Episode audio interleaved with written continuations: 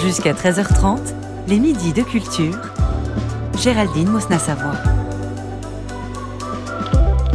Place à la rencontre. Aujourd'hui, mon invité est comédien. Il est désormais auteur et metteur en scène puisque se joue son premier spectacle, Fajar, ou l'Odyssée de l'homme qui rêvait d'être poète. Ou aussi l'histoire de Malal, jeune homme en perpétuelle recherche de lui-même, du Sénégal jusqu'en France, du deuil de sa mère à l'expérience du racisme. Va-t-il se trouver plus qu'au contact de l'altérité en faisant face à l'adversité? Bonjour Adam Diop. Bonjour. Bienvenue dans les Midis de Culture. Alors dans la présentation de votre spectacle, Adam Diop, vous parlez de votre propre existence, vous rappelez à plusieurs reprises 20 ans au Sénégal, 20 ans en France, qui me fait dire que vous avez à peu près la quarantaine, euh, de la découverte des planches à la mise en scène. Est-ce que vous pensez que vous vous êtes trouvé aujourd'hui comme votre personnage de Malal se trouve à la fin du spectacle? Eh bien, euh, en tout cas, j'ouvre euh, un nouveau cycle. Effectivement, il y a quelque chose d'assez euh, d'assez fou d'arriver dans un nouveau pays, dans une nouvelle culture, euh, de se découvrir dans cette nouvelle culture, de se construire euh, par rapport à là d'où on vient. Et effectivement, euh, assez naturellement, j'ai eu un sentiment 20 ans après de me dire c'est fou comme le temps passe vite mmh. et ce besoin quelque part de de, de m'aligner, voilà, de, de, trouver des connexions entre le pays où j'ai grandi jusqu'à mes 20 ans, le pays où j'ai vécu et travaillé pendant 20 ans, et tisser comme ça une nouvelle matière, tirer un nouveau fil qui me permettrait comme ça de, bah, en tout cas de d'embrasser toutes mes complexités.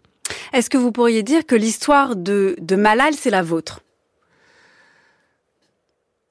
Je, je, ce que je peux dire, c'est que c'est difficile de ne pas partir de soi euh, pour écrire, après, euh... Surtout pour un premier spectacle, pour une première on ne dirait pas pièce d'ailleurs, on va revenir sur ce terme, mais en hmm. tout cas pour un, premier texte aussi. Oui, tout à fait. Euh, c'est sûr qu'il y a euh, avec Malal euh, des, des choses qu'on nous partageons, le désir d'être poète, le rapport au monde, le rapport à, à, cette envie de ralentir, de se retrouver dans des coins où d'un coup la nature prime, où les cieux priment, où l'océan prime.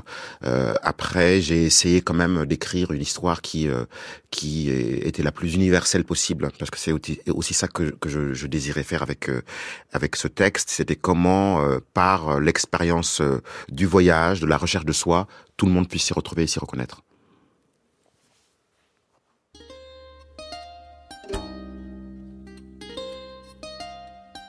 Nul, c'est la couleur de ma peau dans ma langue natale. Langue langoureuse, langue nue, qui pique ton oreille tel un crotal. Nul, c'est la couleur de ma peau dans ma langue natale, ombre furtive de ma fuite des champs de coton quand on courait sans fin pour libérer nos corps exsangues et délier le poids de nos langues. Nul, c'est la couleur de ma peau dans ma langue natale. Salbougnoul, c'est la douleur qui jouit de ta bouche, ivre d'une image qui te saoule. Mais nul, je le porte fier, même si mes larmes coulent. Je manie les mots avec l'eau comme élément et le feu comme aliment. Mes mots boum les mots comme du liniment. Mes mots sont boum les gens car je compte ma colère légèrement. Je ne suis pas un chanteur, mais bien un dealer. Ils disent que je suis un beau parleur, mais dis-leur que je suis un haut-parleur. Voilà un extrait Adama Diop, de votre spectacle Fajar ou l'Odyssée de l'homme qui rêvait d'être poète. Vous venez de dire que vous avez surtout à cœur de faire une histoire universelle, mais l'histoire de Malal n'est pas complètement universelle, elle est aussi très contemporaine. C'est l'histoire aussi, en fait, d'un jeune Sénégalais qui ne se sent pas à sa place, qui va traverser les frontières, qui va se retrouver dans un camp de migrants, ce qu'on appelle donc les camps de migrants, et on va revenir sur ce terme qui vous pose problème, Madame Diop, et qui est confronté à l'arrivée en France, euh, quand il travaille, au racisme, aux violences policières. Ça, c'est pas universel comme histoire. Oui, c'est juste, quand, quand, je parle d'universalité, c'est globalement euh, la complexité que d'être euh, un être humain, euh, mm. euh de nouer des relations, euh, de guérir d'une douleur, de, de, de, de, faire face au deuil, de comprendre la complexité d'un mariage, des amitiés. Et, et ça, finalement, oui, ça n'a pas de ça n'a pas de nation. C'est les humains que nous sommes dans notre, je dirais, voilà, le, le, défi de tous les jours de devoir être un homme adulte et de, ou une femme adulte et de devoir faire des choix dans sa vie. Après, ce qui est intéressant effectivement, c'est que c'est ce qui m'intéresse en tout cas de questionner, c'est-à-dire que ce chemin-là, il n'est pas vu de la même manière, vu d'où on, regarde. Par mm. exemple, cette même histoire, euh, ce serait une Isabelle ou un François qui, en France, vivrait la même histoire que Malal, déciderait de venir au Sénégal pour pouvoir euh, être poète ou que ne sais-je. Euh, ce terme, c'est quelqu'un qu'on appellerait un, un ou une expatriée. Et effectivement, ou un voyageur, par exemple. Voilà. Et, effectivement, dès lors que c'est dans l'autre sens, on parle de migration. Et ça, c'est effectivement deux poids deux, mesures qui est, qui est, qui est problématique parce que finalement, l'histoire de Malal, euh, c'est une histoire, c'est en ça que je dis qu'elle est universelle, c'est que nous sommes toutes et tous appelés à un moment donné de quitter le nid familial, de partir à un kilomètre, mm. à 100 kilomètres, à 300 kilomètres de chez nous pour nous accomplir. Et effectivement, la différence là, c'est que en Europe, il y a en ce moment, ou pas qu'en Europe d'ailleurs, euh, quand la petite histoire rencontre la grande histoire, quand mm. l'histoire d'un être humain euh, rencontre euh, ce qu'on appelle le flux migratoire, euh, ou certaines violences, ou un, ou un, très grand racisme, là, je, trouve que se niche une très grande violence et une, une sorte de d'annulation de ce qu'a vécu la personne avant, dans toute sa complexité, dans toute son intelligence et dans toute sa sensibilité. Mais c'est ultra ambitieux pour une première œuvre, euh, Adam Diop, de vouloir à la fois proposer un conte universel, tout en partant quand même de quelque chose qui vous est propre, donc quelque chose d'intime, presque, je dirais pas autobiographique, mais disons en tout cas de l'ordre de l'intimité, oui, avec des problématiques contemporaines. Euh, vous n'avez pas eu peur à un moment donné en écrivant Vous n'avez pas dit oh là là, j'en fais trop, je vais, je vais, là, je vais trop loin? Oui et non. Alors évidemment, il y a eu plusieurs étapes dans le dans le travail. Euh, si si je n'ai pas l'impression de me confronter à quelque chose de beaucoup plus grand que moi, je n'ai pas intérêt à le faire parce que je trouve qu'il y a déjà des très grandes metteuses en scène et très grands metteurs en scène. Euh, donc non, j'ai besoin euh, de défis. Alors, euh, ce qui a été très difficile, c'est de trouver euh, l'endroit juste l'endroit le hmm. plus distancé par rapport à moi-même, par rapport à comment les sujets me touchent, et puis finalement comment aussi réussir à euh, à trouver un, un, équilibre entre la violence de ces histoires-là et puis euh, et puis passer par le biais de l'art, passer par le biais de la poésie. Et donc le plus grand défi pour moi, il a été à cet endroit-là, c'est comment juste nous dire euh, le monde dans lequel on vit aujourd'hui, dans toute sa complexité, a quelque chose de très très violent. Qu'est-ce qu'on en fait aujourd'hui, nous, en tant que mm. communauté? Comment arrivons, je, je l'espère, arriverons-nous à déconstruire l'histoire commune que nous avons et comment nous allons bâtir quelque chose en commun demain. Et ça, à partir de là, euh, je n'ai pas eu peur parce que c'est une nécessité en fait. C'est juste le monde dans lequel je vis. Et au contraire, euh, il y a un tel sentiment euh, de comment dire ça. Quand, quand, je vois, quand je regarde les gens, comment ils parlent, le manque de respect vis-à-vis de certaines personnes qui viennent, qui viennent en Europe, mm. voilà, je, je, me sentais tellement faible, euh, en incapacité de faire quoi que ce soit, que, que je me suis dit, tiens, euh, écrire une pièce, euh, la jouer, euh, était déjà quelque chose, un, point de départ pour rencontrer les humains qui nous entourent. Mais c'est sacré, c'est même un sacré pouvoir d'avoir le, la possibilité de d'écrire, de, de mettre en scène. vous avez d'abord été comédien, vous l'êtes encore. Vous êtes, vous vous définissez d'ailleurs d'abord comme comédien avant d'être maintenant auteur ou metteur en scène? J'ai la sensation que tout se que tout se nourrit euh, effectivement, pendant une, une vingtaine d'années, euh, là en France, euh, j'étais plutôt euh, voilà comédien, interprète. mais pendant tout ce temps-là, l'écriture, le, le, désir de mise en scène a toujours été là. de la même manière que si je suis intervenant, enseignant dans, dans, certaines écoles de, de, théâtre, tout ça se nourrit. Mm. Et, et, justement, ce spectacle parle de ça. ça. ça. parle de nos complexités, que nous ne sommes jamais une chose à la fois. Donc, je préfère ne pas me définir et me dire selon les moments, selon les envies sont les opportunités, on, on prend un chemin que nous ne connaissons pas encore. Et petit à petit, euh, quand, on, quand on aura 80 ans, 90 ans, on aura l'occasion de dire ah tiens c'est marrant, euh, j'ai fait ça à ce moment-là. Ah j'étais ça. en fait. J'étais ça euh. peut-être ouais. Mais, mais pour l'instant, je, je ne sais pas. Je, j'ai un rapport, en tout cas, j'essaie de préserver un rapport très instinctif à, à, à, mon métier, à mes métiers, et à pas avoir un plan en avance de vers où je, je voudrais aller. Ce qui est intéressant, parce qu'en fait, on retrouve clairement de ça dans le personnage de Malal, dans votre héros, il y a quelque chose qui est extrêmement touchant. Alors, On va revenir sur la forme après parce que vous êtes quand même un petit coquin, euh, Adam Diop, parce qu'en fait, euh, on pourrait, je dis spectacle, mais en fait, c'est pas une pièce de théâtre parce qu'on est quand même complètement déconcerté au début parce qu'il y a beaucoup de vidéos.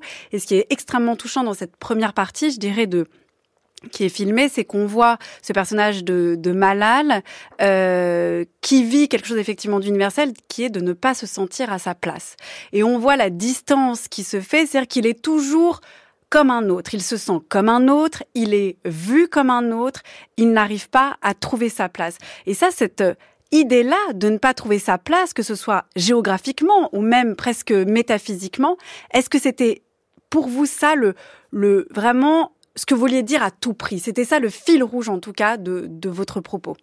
Oui, en tout cas, c'en est un d'extrêmement important. Euh, je trouve que c'est de plus en plus difficile euh, de trouver sa place.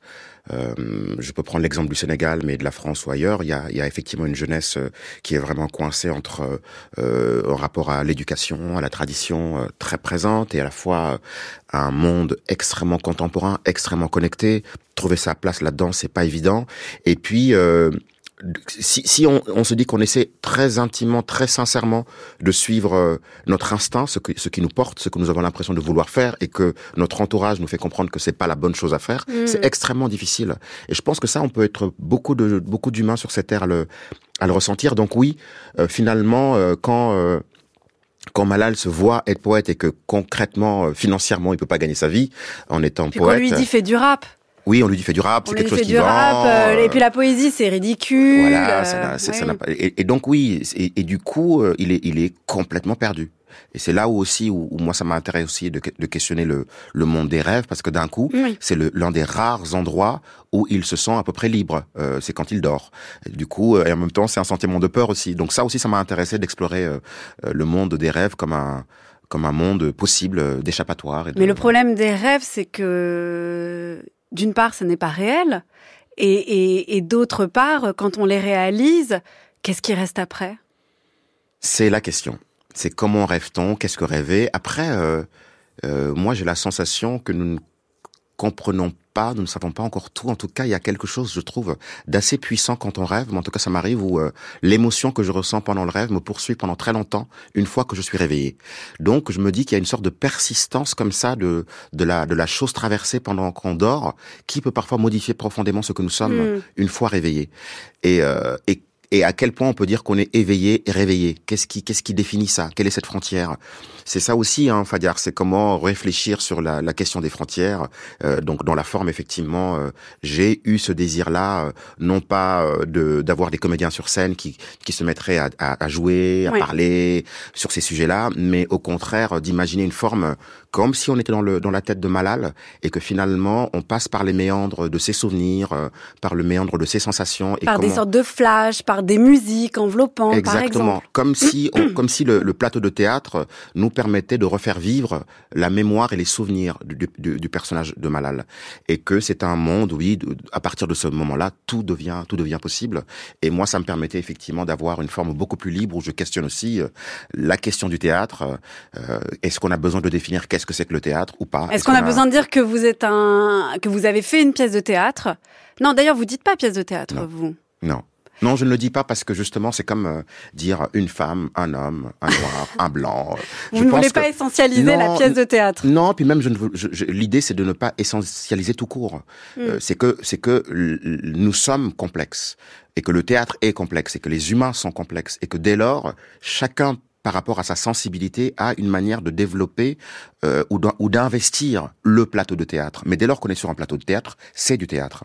Maintenant, on est plus ou moins intéressé par euh, quelque chose de très épuré, avec une langue très devant, ou quelque chose de très euh, moderne. Très, voilà. Donc tout ça, après, c'est une question de, de comment les artistes s'emparent de ce plateau-là et comment les spectateurs plongent dans les univers que proposent les artistes. Mais oui, moi, ça m'intéressait avec euh, ce sujet-là précisément, de ne pas faire euh, une pièce de théâtre avec des comédiens au plateau, mais plutôt de- d'imaginer une forme, euh, très contemporaine. euh, où effectivement il, il s'agit de cinéma, il s'agit de musique, il s'agit de poésie, il s'agit de contes.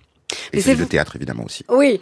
Alors c'est vrai qu'on a vraiment l'impression d'être dans la tête euh, de, de Malal ou peut-être aussi euh, un peu la vôtre avec cette idée qu'à un moment donné être dans ses rêves ça nous isole, mais ça ouvre aussi euh, des, des possibilités. Et vous dites que finalement le rêve et c'est là où on retrouve l'universalité, c'est ça qu'il y a de de plus universel, de de plus partagé. Sauf que le problème des rêves, c'est que souvent, on n'arrive même pas à en parler. Vous avez dit, vous, Adam Diopi, je suis hantée par euh, quelque chose de mon rêve, mais je n'arrive même pas à, l'interpréter. Il y a quelque chose des rêves qui, nous échappe. Oui, tout à fait. Et puis c'est ça qui est aussi difficile. Et on a la chance euh, de, faire du théâtre, de faire de l'art pour ça, parce que on peut avoir le temps d'un coup de se dire tiens, euh, comment décrire, comment écrire, comment comment travailler là-dessus. Et puis euh, moi j'ai eu besoin, par exemple avec ce spectacle, d'avoir un rapport au temps plus plus au ralenti. Euh, quelque Il dure 2h45. C'est ça. Donc c'est une vraie odyssée. On accompagne vraiment, on est vraiment dans la psyché de malade. Oui.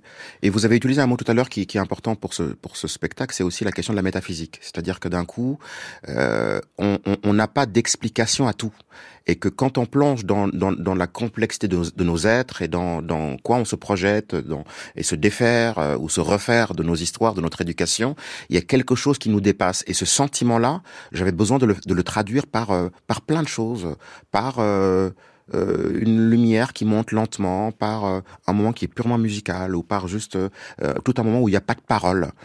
Et ce rapport-là au temps, ce rapport-là à ce qui nous entoure, euh, où d'un coup la poésie s'invite, même dans les moments les plus difficiles, les moments les plus, voilà. Ça, cette interaction, je la trouve passionnante.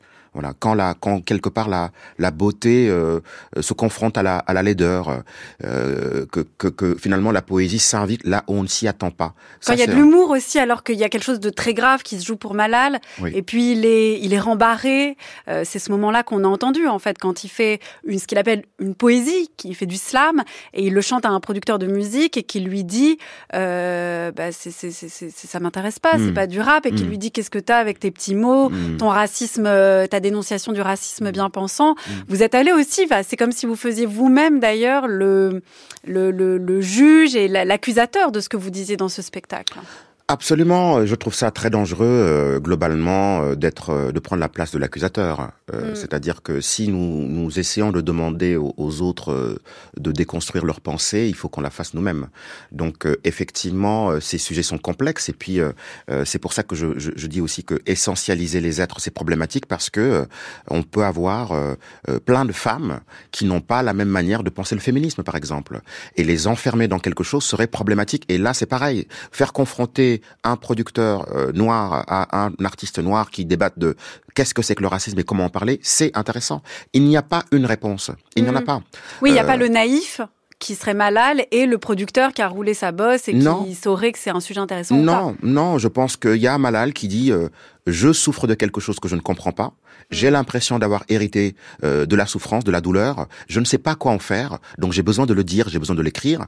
Et un producteur qui lui dit mais ça passe pas par là. Et de toute façon, qui es-tu pour en parler? Tout va bien dans ta vie. Euh, donc, donc, si par contre le jour où tu pourras en parler, vis-le. Et effectivement, Malal va vivre ça. Va Suis quand même ce conseil finalement. Ben, en tout cas, malgré lui, il le vit. Et d'un coup, sa poésie se transforme aussi après. Euh, c'est là où passer du jeu au, nous. Euh, d'un coup, il se rend compte que le problème n'est pas lui, mais c'est globalement euh, les humains ont quelque chose à, à, questionner en commun et pas juste le racisme, mais mais comment voilà comment et, une, et questionner une manière aussi de, de le dire.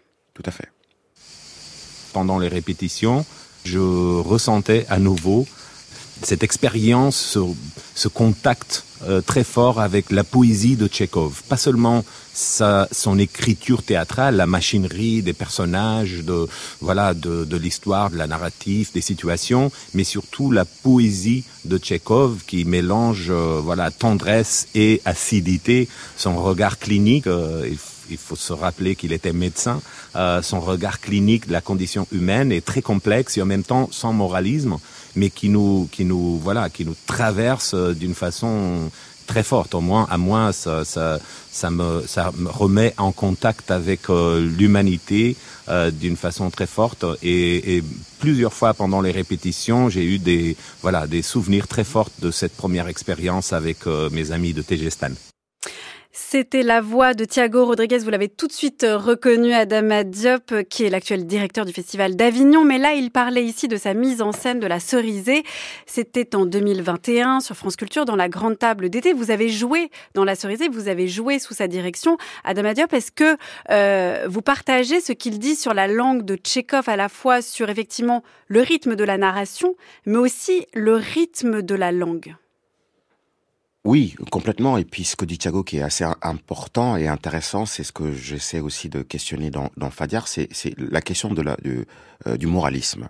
Euh, et mm. effectivement, euh, dès lors qu'on qu'on est juge et parti et qu'on et qu'on a une pensée très très euh, clivée, clivante, je trouve qu'on perd quelque chose qui est que nous-mêmes, nous avons, nous sommes perdus parfois. Nous-mêmes, euh, on ne sait pas par quel bout prendre les choses. Et Tchekhov a euh, cette manière brillantissime, effectivement, de décrire des personnages complexes où il n'est pas question de parler de bons ou de méchants. Il s'agit de, de dire comment faire avec ces personnages tellement euh, problématique parfois et en même temps tellement touchant et en même temps tellement violent et en même temps tellement beau. Et ça ça, ça d'un coup ça devient passionnant et, et, ça et ça et ça traverse le temps. Mais en même temps vous avez joué un des plus beaux rôles peut-être de Tchekhov euh, qui est euh, celui de, de Lopakine dans la cerisée. C'est celui qui en fait vient racheter le domaine familial de cette aristocratie déchue alors que ses parents y étaient serfs. Mmh. et il il a il, non seulement il s'est intégré à cette société mais il s'en est même émancipé, il l'a même dépassé. C'est un personnage d'une complexité folle. Euh, et là, on voit aussi que la pièce de théâtre permet la différence des points de vue. Dans votre spectacle, Adama Diop, il y a quand même plus l'aspect de conte. Or, dans un conte, il y a quand même la question de la morale, justement, du bien et du mal. Euh, pour vous, c'était un écueil, justement, de ne pas être moral? Ah oui, je voulais complètement éviter d'être moral. Mais c'est bien d'être moral parfois, je trouve, non? euh, c'est dangereux. Sur ces sujets-là, en tout mm. cas, je, trouve ça dangereux. Sur le racisme, les violences policières, oui, la, les, les, les, mouvements migratoires, par exemple. D dire dire qu'il y a une chose qui n'est plus possible, c'est un, c'est une chose. Ça, c'est évident. Mm. Je veux dire, euh, c'est très clair que la question des violences policières, la question des meurtres euh, dans la rue, ça, c'est juste très clair. Par contre, euh, oui, je me méfie un petit peu de me positionner moi du côté des, des, des, des bons euh, des gentils et des. Euh, ce serait euh, c'est trop facile de se placer à cet endroit-là.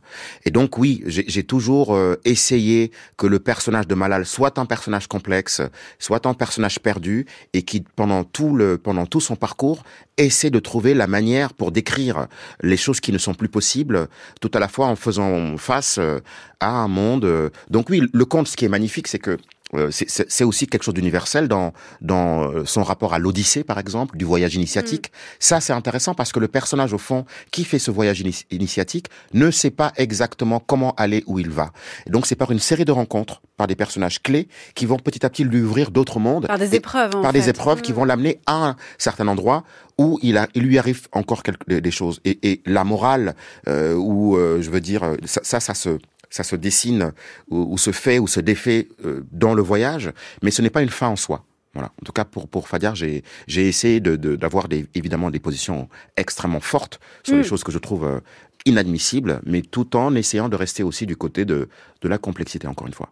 Et sans enfermer aussi, parce que c'est c'est on parle de l'opakine que vous avez interprété, on parle aussi de Malal que vous avez écrit, mis en scène et que vous jouez. Il y a aussi le problème d'être du côté du bien parce qu'on est une victime. Ça, c'est une question que, que vous posez aussi. Euh, voilà, Qu'est-ce que vous en pensez justement de, de cette idée de, par exemple, des, des, des populations qui doivent se déplacer, euh, qui arrivent dans des camps, on les considère comme des victimes et leur parole serait toujours bonne à prendre. Et vous, vous voulez complexifier ça. Comment? Bah, je voudrais complexifier ça parce que euh, dès lors qu'on enferme quelqu'un dans le rôle de la victime, on lui enlève toute euh, énergie euh, positive, toute énergie de choix et toute sa puissance finalement. Quelqu'un qui décide un bon jour de quitter son pays pour différentes raisons, à cause de la guerre, à cause de la politique, à cause de l'économie, ou juste tout simplement pour accomplir ce que nous sommes, c'est un choix extrêmement puissant. Donc si dans le trajet de cette personne, il arrive des choses qui sont inacceptables, des choses qui sont dures, des choses parfois qui sont magnifiques, c'est de son fait, c'est de, sa puissance. Or, quand on enferme quelqu'un dans le rôle de la victime, c'est le mettre dans le rôle du nécessiteux, de la nécessiteuse, de quelqu'un qui est dans le besoin. Or, non. Euh, parfois, l'Europe, l'Occident a besoin de ces gens-là, a besoin Et de ces gens-là décident de venir. Exactement. Et, et, et, finalement, on ne, on ne considère pas, euh, encore une fois, je prends cet exemple parce que je trouve qu'il est parlant, on ne considère pas un Français qui arrive euh, au Sénégal pour faire euh, être prof de français au lycée et qui éprouve certaines difficultés comme une victime.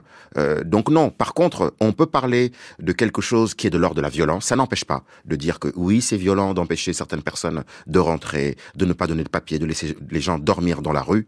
Mais ces gens-là sont des, sont des, sont des gens extrêmement puissants.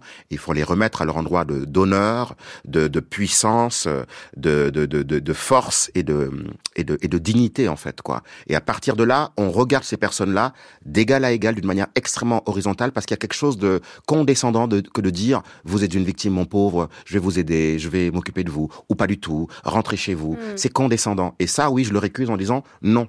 Et c'est pour ça que d'ailleurs le père euh, dit à, à Malal euh, tu es un descendant de roi né pour accomplir de grandes choses alors que lui il est en train de nettoyer euh, des, des, des, des voilà ce, plateau de théâtre. Un plateau de théâtre, euh, voilà. Donc c'est redonné à Malal son endroit de dire mais bien sûr mais pourquoi en fait je, je, je m'inflige ça?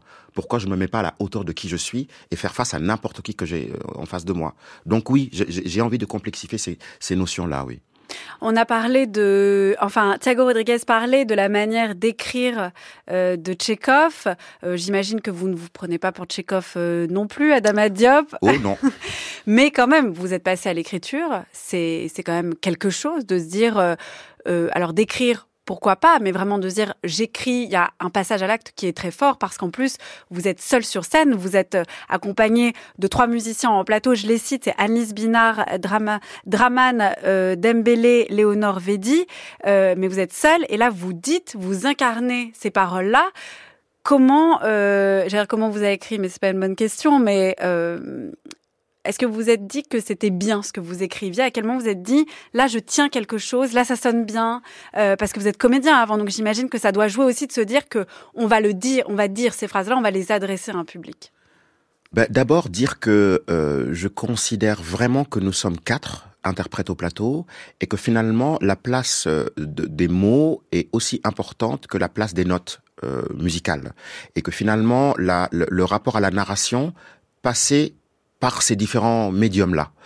Euh, oui, l'écriture, euh, j'ai toujours un peu écrit. Quand j'étais adolescent, euh, je m'adonnais à la poésie dans mon coin, de manière un peu. Et plus maintenant, vous n'écrivez plus de poésie? Ou ça, justement, vous, voilà, vous considérez que c'est la poésie? Avec avec, avec Fadiar, j'ai un peu, euh, je dirais, retrouvé mes premiers amours, qui étaient ce sentiment extrêmement fort que de que de que de que de se sentir extrêmement libre dans sa chambre, euh, enfermé, avec une feuille blanche et un stylo, et partir euh, et partir dans plein de mondes différents. Donc ça c'est vraiment la, la, la, redécouverte de ça avec euh, avec ce texte là. Alors oui, moi j'ai eu la chance de côtoyer des, des tellement des, des, grands dramaturges dans dans ma vie que que la question de se poser est-ce que je me considère de faire partie de cette famille, on peut pas se la poser parce que sinon on ne le fait pas tellement les. Oui, c'est ce que vous disiez tout à l'heure. Les gens, voilà, mm. les, ces dramaturges sont sont immensissimes. Par contre oui, j'avais la nécessité d'écrire ce spectacle là. Ça part de ça et, et j'avais nécessité de passer par le biais de la poésie pour pour raconter cette ce, cette forme là, euh, ce spectacle là, cette performance, je sais pas trop comment l'appeler, et, euh, et, et, et à partir de là finalement la question de, de dire est-ce que je tiens quelque chose ou pas ne n'était pas ne, ne s'est pas fait parce que finalement c'est comme Malal dans son trajet de c'est c'est comme une c'est comme un peu comme une odyssée, c'est-à-dire que dès lors qu'on qu'on qu'on écrit une phrase, qu'on écrit un mot on tire le fil et finalement une phrase, deux phrases, une page, quelques pages, on revient dessus et finalement la chose se construit devant nous et puis on retravaille dessus, on affine et euh, je fais intervenir la musique là-dedans. Mm. Et donc ça a été vraiment euh, étape par étape euh, et jusqu'à aussi assumer une certaine langue. Par exemple, le, le dans au Sénégal, la, la, le rapport à la la métaphore est très présent dans le langage oral. Et ça, j'ai mis du temps à l'assumer en me disant, mais non, non, tu peux pas dire ça comme ça, ça fait trop. Et au bout d'un moment, j'ai dit, non, non. Vous pouvez nous donner un exemple? Euh, Mais par exemple, on peut dire, euh, ne, ne, là, je, en ce moment, je, je, je, vis un moment un peu difficile. Non, t'inquiète pas, ça va aller. Et comme le dit l'adage, euh, ah oui. euh, qui, sou, qui, qui, qui, qui, euh, qui, euh, qui, tient beau un jour sourira. Et ça, c'est constamment dans notre langue. Mhm. Et, et d'un coup, le rapport à la poésie, le rapport à l'image, le rapport au...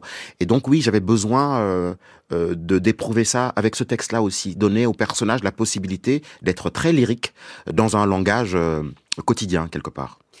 Vous avez, vous l'avez dit, hein, Adama Diop, vous avez joué des, des très grands, euh, vous avez interprété les textes de très grands euh, dramaturges. On pourrait citer Brecht, Shakespeare. On a parlé euh, de Tchekhov. Est-ce qu'à certains moments, quand vous écriviez, vous étiez pas hanté par leur manière d'écrire? Vous les avez tellement joués. Est-ce que c'est parvenu comme ça, euh, sous votre plume, presque naturellement, comme quand on est formaté, vous voyez? Et je voulais vous poser aussi une deuxième question, mais ça va avec. C'est est-ce que parfois, en fait, vous vous réveillez ou dans la journée, des répliques que vous avez tellement jouées vous reviennent comme ça et vous avez envie de les dire Alors, pour répondre à la dernière question, oui, il y a, vraiment des répliques euh, qui reviennent souvent. Euh, euh, sachant en plus que moi, j'ai une sorte de mémoire un peu bizarre parce que dès, dès que j'ai fini de jouer une pièce, je, vois parfois des comédiens re-réciter des, des monologues qu'ils ont joués il y a 10 ans, il y a 20 ans, et je trouve ça juste extraordinaire parce que moi, j'ai tendance à- une fois que j'ai fini de jouer quelque chose, c'est comme si je le rangeais pour plonger encore dans un autre texte et y être vraiment à, à 100%. Donc, euh, par contre, oui, il y a, y, a y, a, il y a des traces, il y a des, y des, y a des phrases qui reviennent, euh, notamment le début euh, de la cerisée, par, par exemple. Ça, c'est, ça, c'est quelque chose qui me, Vous pouvez qui nous me le dire Euh, il est arrivé ce train, Dieu soit loué, quelle heure est-il? Il a combien de retard ce train? Au moins deux heures. Et moi aussi, bravo, quel animal. Je viens ici exprès pour les accueillir à la gare Épan, je m'endors. Je m'assieds, je m'endors. La guigne, tu aurais pu me réveiller. Donc voilà, d'un coup, c'est des phrases qui, qui sont là, qui t'accompagnent. Alors ce serait prétentieux de dire pour ma part que euh, je n'ai écrit que par moi-même, euh, pour moi-même, et puis personne ne m'a influencé. euh, Oui, non. non, non, mais non, non, mais je veux dire, je, ne, je ne le sais pas. Je ne sais Ouais. pas dans quelle mesure. Enfin, il y a des, il y a pas des moments où vous disiez ah mais non mais ça on dirait un vers de de de de, Shakespeare. Alors je dirais pas que vous écriviez Non, comme Shakespeare, mais que- quelque chose qui ressonne trop avec trop par exemple de de avec trop de voilà quelque chose de forcé qui serait à la manière d'eux. Non, alors moi globalement, j'ai tendance à penser que euh, la, la- les références, euh, aussi aussi grandes soient-elles, c'est le risque de nous enfermer. Mm. Donc euh, là- où parfois j'entends effectivement des, des camarades dire, mais comme le dit euh, euh, ce grand dramaturge, comme le, moi j'ai tendance à, à, à, à vouloir maintenir un rapport à mon métier très très instinctif et naïf, quoi. C'est-à-dire que Est-ce je- que c'est possible ça? Après pas- 20 pas- ans de pas métier. totalement, non, pas totalement, parce Mm. que évidemment, plus on avance, plus on lit, plus on voit les choses, plus dans notre cerveau, dans notre sensibilité, les choses s'accumulent. Mais c'est quand même une, une volonté de se dire tiens, là, j'ai envie vraiment de partir. Alors, si je suis très honnête, euh, moi, je suis hanté par un auteur comme Aimé Césaire, par exemple, Ah ben, euh, ou, ou- ou d'autres, ou d'autres. euh, Oui, ça c'est sûr. n'en dites pas plus, on a sa voix. Mes chers amis, je dois vous dire tout de suite que aucun mot ne mérite davantage que le mot de négritude. Je n'aime pas du tout ce mot-là. Mais puisqu'on l'a employé et puisqu'on a tellement attaqué, je crois vraiment que ce serait manquer de courage que d'avoir l'air d'abandonner cette notion. Je n'aime pas du tout le mot de négritude et je dois vous dire que cela mérite toujours, lorsque chaque fois, dans toutes les conférences nationales où il y a anglophones, francophones, euh, on, on introduit toujours cette notion qui m'apparaît comme une notion de division.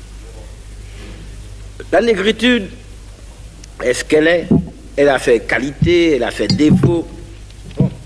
Mais au moment où on la vilipende, où on la dénature, je voudrais quand même euh, que l'on fasse réflexion sur ce qu'était la situation des nègres et la situation du monde nègre au moment où cette notion est née.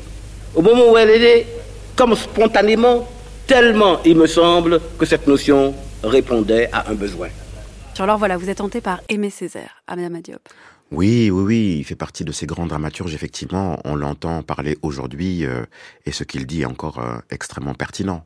En tout cas, je, je fais partie des gens qui pensent qu'effectivement, euh, euh, que le, le, le monde euh, est déjà en marche, même si euh, on aimerait qu'il marche un peu plus vite pour arriver à quelque chose de beaucoup plus inclusif. Mais globalement, oui, la question de la convergence est une est une est une notion, est une idée que je que je partage. Je pense qu'on ne peut pas euh, demander encore une fois aux autres d'être sensibles et de déconstruire leur regard euh, euh, sur le racisme, par exemple, si la question, par exemple, du patriarcat ne fait pas partie aussi du mm. débat. Euh, ce n'est pas possible. Il y a quelque chose où nous, les humains, ou même de l'écologie, pour moi, c'est la même chose. Comment nous regardons la chose en face, comment nous regardons les humains en face, et comment nous arrivons avec un peu de courage peut-être, de juste se dire que la personne que j'ai en face de moi, J'aime parfois dire ça. J'avais rencontré quelqu'un qui m'avait dit une, fois ça, qui disait que nous étions des textes et que finalement euh, deux humains qui se rencontrent, c'est deux textes qui se rencontrent. Et je trouve ça magnifique parce que dès lors, tout le reste n'est pas important. Ce qui est important, c'est comment à partir de ce texte-là, nous rajoutons certains mots dans notre texte. Ça n'empêchera pas que notre texte sera là. Cette notion de grand remplacement, cette notion de il nous pique notre notre job machin, c'est juste euh, euh, indigne euh, d'une société intelligente et une société euh, qui a un temps soit peu, comment dire, un peu de mémoire. voilà, moi je viens du Sénégal où, je veux dire, le, continent a, a, été quand même un continent qui a subi beaucoup d'appropriation culturelle, beaucoup de violence, beaucoup de, et pourtant nous n'avons pas perdu notre culture, alors qu'on a vécu des centaines d'années d'occupation et de violence. Donc il y a des textes qui ne se comprennent pas aussi. Oui, ça c'est sûr. Il y a l'envie de certains de ne pas vouloir les lire. Oui. Et il y a l'envie, il y a le problème de l'incompréhension. Tout n'est pas compatible, c'est sûr. Mais, mais disons que si nous enlevions tout le reste, on se donne déjà la possibilité euh, d'être curieux de l'autre. Mm. Et non, oui, effectivement, moi, il y a des gens avec qui j'ai pas du tout envie de passer euh, une soirée, c'est sûr, ça c'est évident. Euh, mais il n'empêche que nous devons faire le travail nous-mêmes, moi le premier, à toujours nous dire qui est-ce que j'ai en face de moi, à quel endroit je peux, en quelques minutes, en quelques heures, en quelques jours, euh, apprendre des choses et m'enrichir tout simplement. Merci beaucoup, Adam Diop, d'être venu au micro des Midis de Culture. De vous, on peut donc voir Fadjar ou l'Odyssée de l'homme qui rêvait d'être poète. C'est à la MC93 à Bobigny. C'est jusqu'au samedi 9 mars. C'est en partenariat avec France Culture. J'en profite aussi pour signaler la parution du texte du spectacle légèrement différent aux éditions Actes Sud. Pour finir, nous allons écouter une chanson. Nous en avons choisi deux. L'une parle des poètes, l'autre des acteurs. Laquelle souhaitez-vous écouter? Ah. Poète ou acteur? Bah, vu que c'est malal, on va dire poète.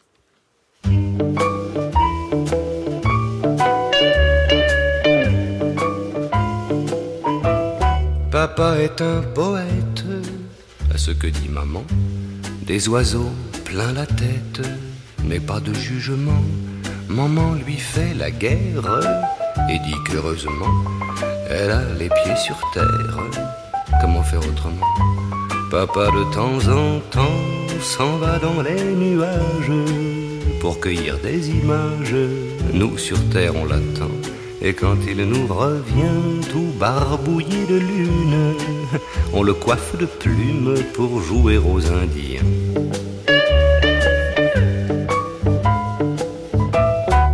Papa est un artiste, maman le dit souvent. Il toise en fataliste tous les moulins à vent. Maman le vitupère et dit avec éclat qu'elle a les pieds sur terre. On le savait déjà. Papa ne répond rien, mais il sourit aux anges. Plus rien ne le dérange tellement il est loin. Et quand il nous revient du pays des merveilles, il nous chante à l'oreille de merveilleux refrains. Voilà, Jean-Claude Pascal, Papa est un poète. Encore merci à vous, Adam Diop. Et un grand merci à l'équipe des Midi de Culture qui sont préparés tous les jours par Anaïs Isbert, Zora Vignier, Laura Dutèche-Pérez, Cyril Marchand, Théa Corler, Aïssa Touendoy. Réalisation Louise André, prise de son Jean-Guilain Meige. Pour écouter cette émission, rendez-vous sur le site de France Culture, à la page des Midi de Culture et sur l'application Radio France.